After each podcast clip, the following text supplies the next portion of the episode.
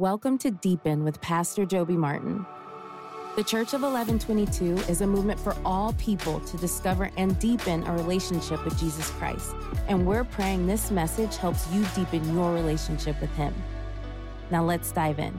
Hey, church family, welcome back to the Deepen Devo. Let's dive in. We're going to be in John chapter fourteen. That's what we covered last weekend, and it and it sets up our one another. Our one another comes from Hebrews chapter ten, verse twenty-four. It says this: "Spur one another on towards love and good deeds." Spur, like a, like a cowboy spurs on cowboy boots.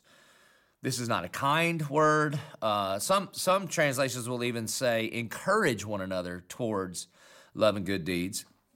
And the word encourage in Greek does not mean like way to go towards love and good deeds. It means that you might cause a little pain. You might make somebody a little uncomfortable. You might have to stick and poke and prod towards a direction, and the direction is towards love and good deeds.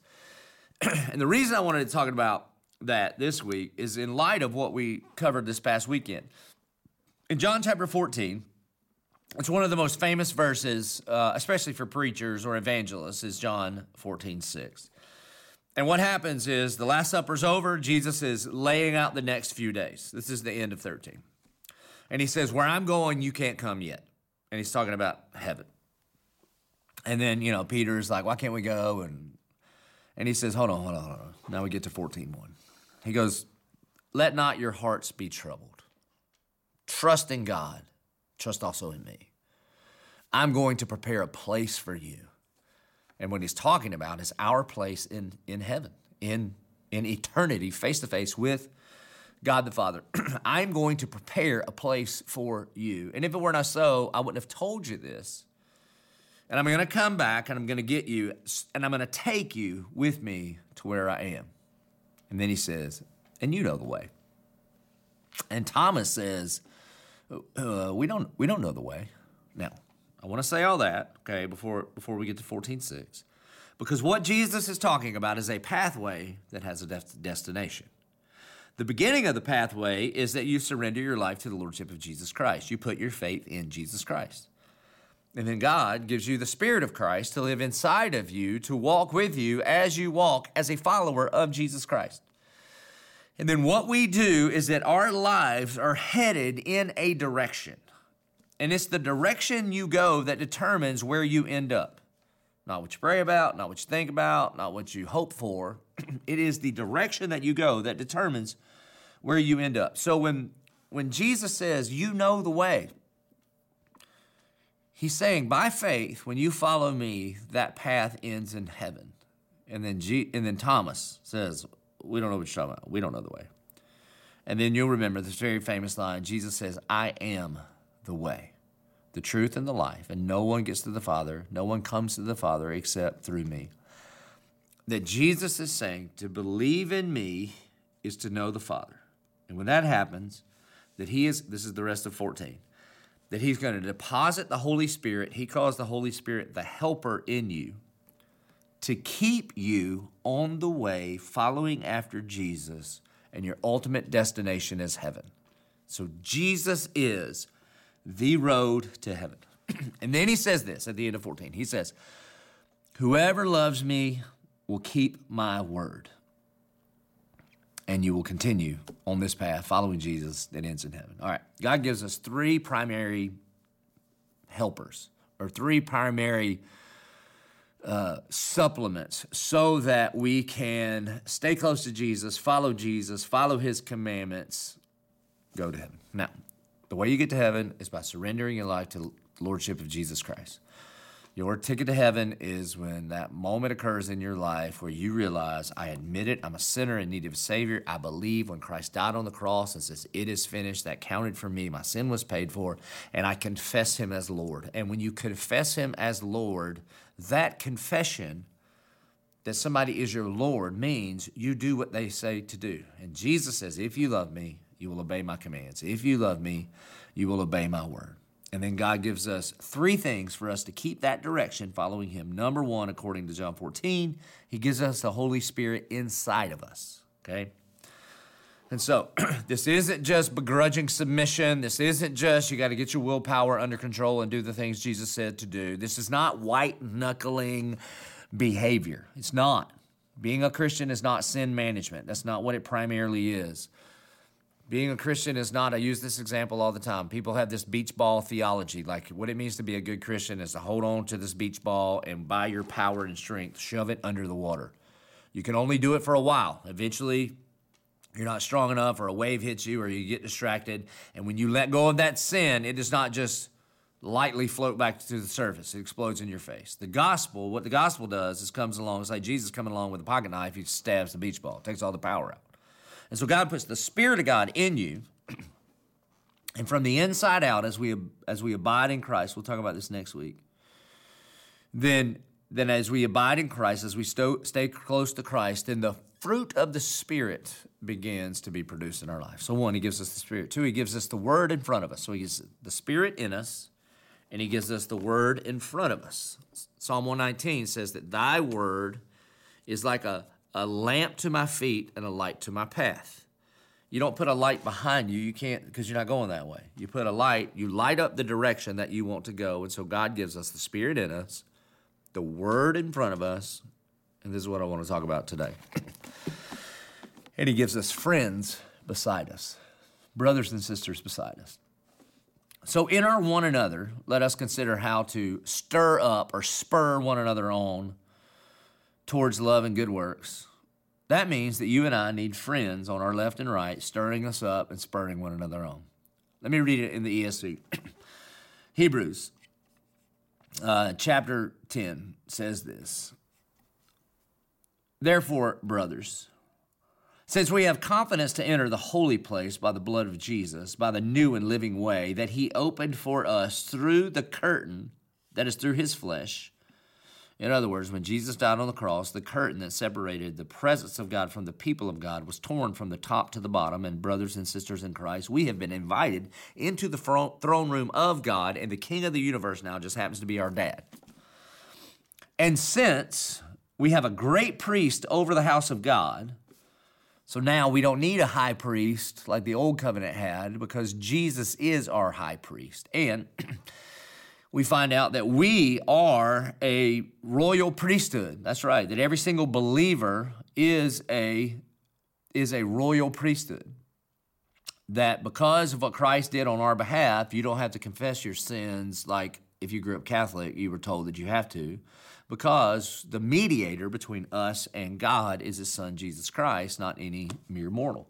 It says, let us draw near with a true heart and full assurance of faith, with our hearts sprinkled clean from an evil conscience and our bodies washed with pure water. Let us hold fast the confession of our hope without wavering, for He who promised is faithful. And let us consider how to stir one another to love and good works, or let us spur one another on to love and good works, not neglecting to meet together. Think about that these days. Not neglecting to meet together, as is the habit of some, but encouraging or spurring one another on, and all the more as you see the day drawing near. In other words, this means, as a believer in Jesus Christ, God has given the Spirit in us, the Word before us, and friends beside us, to help us continue in the way of Jesus. Here's what this means, that you and I need people in our lives that stir us up towards love and good works, that encourage us, that spur us on towards walking like we believe the gospel. This means that you should have some people in your life, and if they recognize that you've gotten lazy in your faith, or you've taken a detour and you're heading in a direction that does not lead to where you know you want to go, in your marriage, in your relationships, in your finances, which are all a reflection ultimately of your walk with Jesus Christ, that what it means to stir one another up to love and good works is to say, whoa, whoa, whoa, you're going the wrong way. Jesus is the way. And the way you're treating the, your wife, what you're doing with your finances, what you're doing with your time, what you're doing with your morality, what you're doing with your Thursday nights or Sundays, they are leading in a way that is not the way of Jesus. And God has put me in your life to stir you up, to spur you on towards a direction, and the direction that we are to point each other to is the direction of Jesus. Here's what it means. I hope you've got some people in your life. We'll just make it personal with me. I hope that the people I have invited into my life, my friends and the, the elders and some of the other pastors in my life, if they saw me heading in a way that was not the way Jesus said to walk, that they would love me enough to get in my way and say, whoa, whoa, whoa, whoa, whoa, whoa, whoa, whoa. That's not where you want to go. That's not where you want to go. So let me ask you, is there anybody that you need to stir up? Is there somebody in your disciple group or used to be in your disciple group? Is there anybody you attend church with or you used to attend church with and you need to stir them up? Now, I'm going to tell you, it takes great boldness to love a friend more than you love the friendship. And in our world, man, we love to be loved. We like to be liked. We want all the positive affirmation that we can receive, but the Bible says that we should love one another enough to stir each other up towards love and good works. Is there somebody that God has placed in your life and you need to reach out to him and say, hey, bro, it's time to come back to church? I'm not talking about any kind of valid health concerns. That's not what I mean. But I'm talking about somebody that used to be a vibrant part of our body, and now they've gotten lazy and they have disassociated themselves from the family. And maybe you need to be the one to call them, or maybe maybe into your disciple group. Somebody used to attend faithfully and be in their word, and you know that they're drifting away. And the Bible says the devil prowls around like a roaring lion looking for someone to devour. He always devours that one that's isolated out there by themselves. As I was preparing this for you, God put a friend on my heart because just from my perspective, I don't have all the details right now, and good gracious, I'm not the perfect Christian. But it just seems to me like there was a season in his life where he was leaning into the Lord, and it seems to me right now there's isolation and he's leaning away. And so I just sent a text just to get together. Who is that for you? And then secondly, this one's just as important. Who have you invited into your life to stir you up to love and good works? Who have you invited into your life to stir you up for love and good works?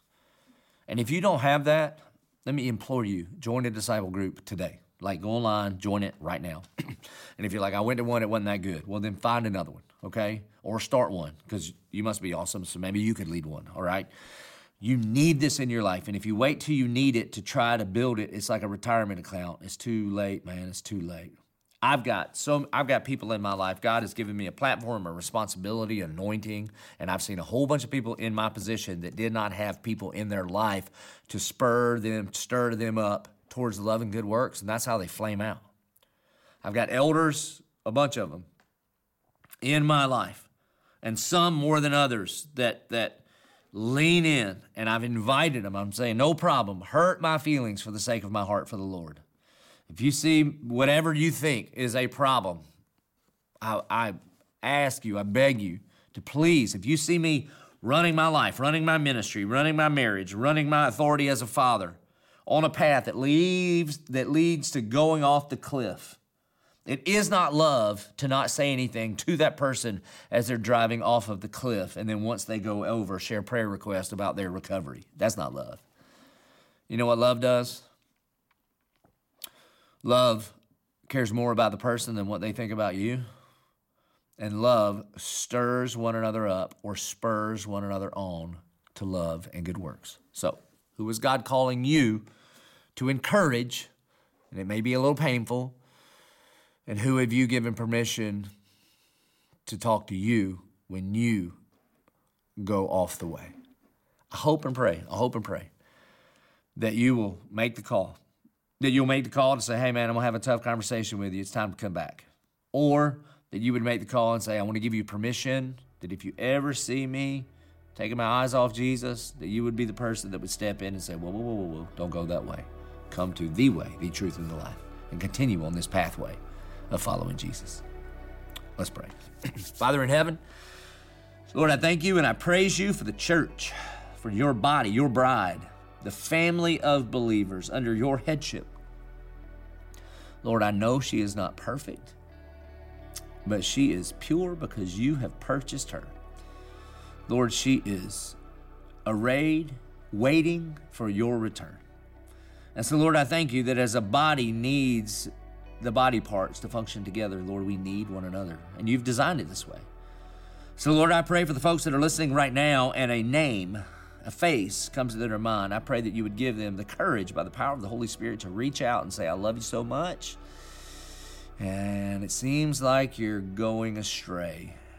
And Lord, you would give us the words to say with the right heart, that we would love our friends enough that we would repoint them back to you. And Lord, I pray that you would give us the humility and the maturity to, before we ever need it, invite some people into our lives that would love us enough to stir us up to love and good works. We pray it in Jesus' name.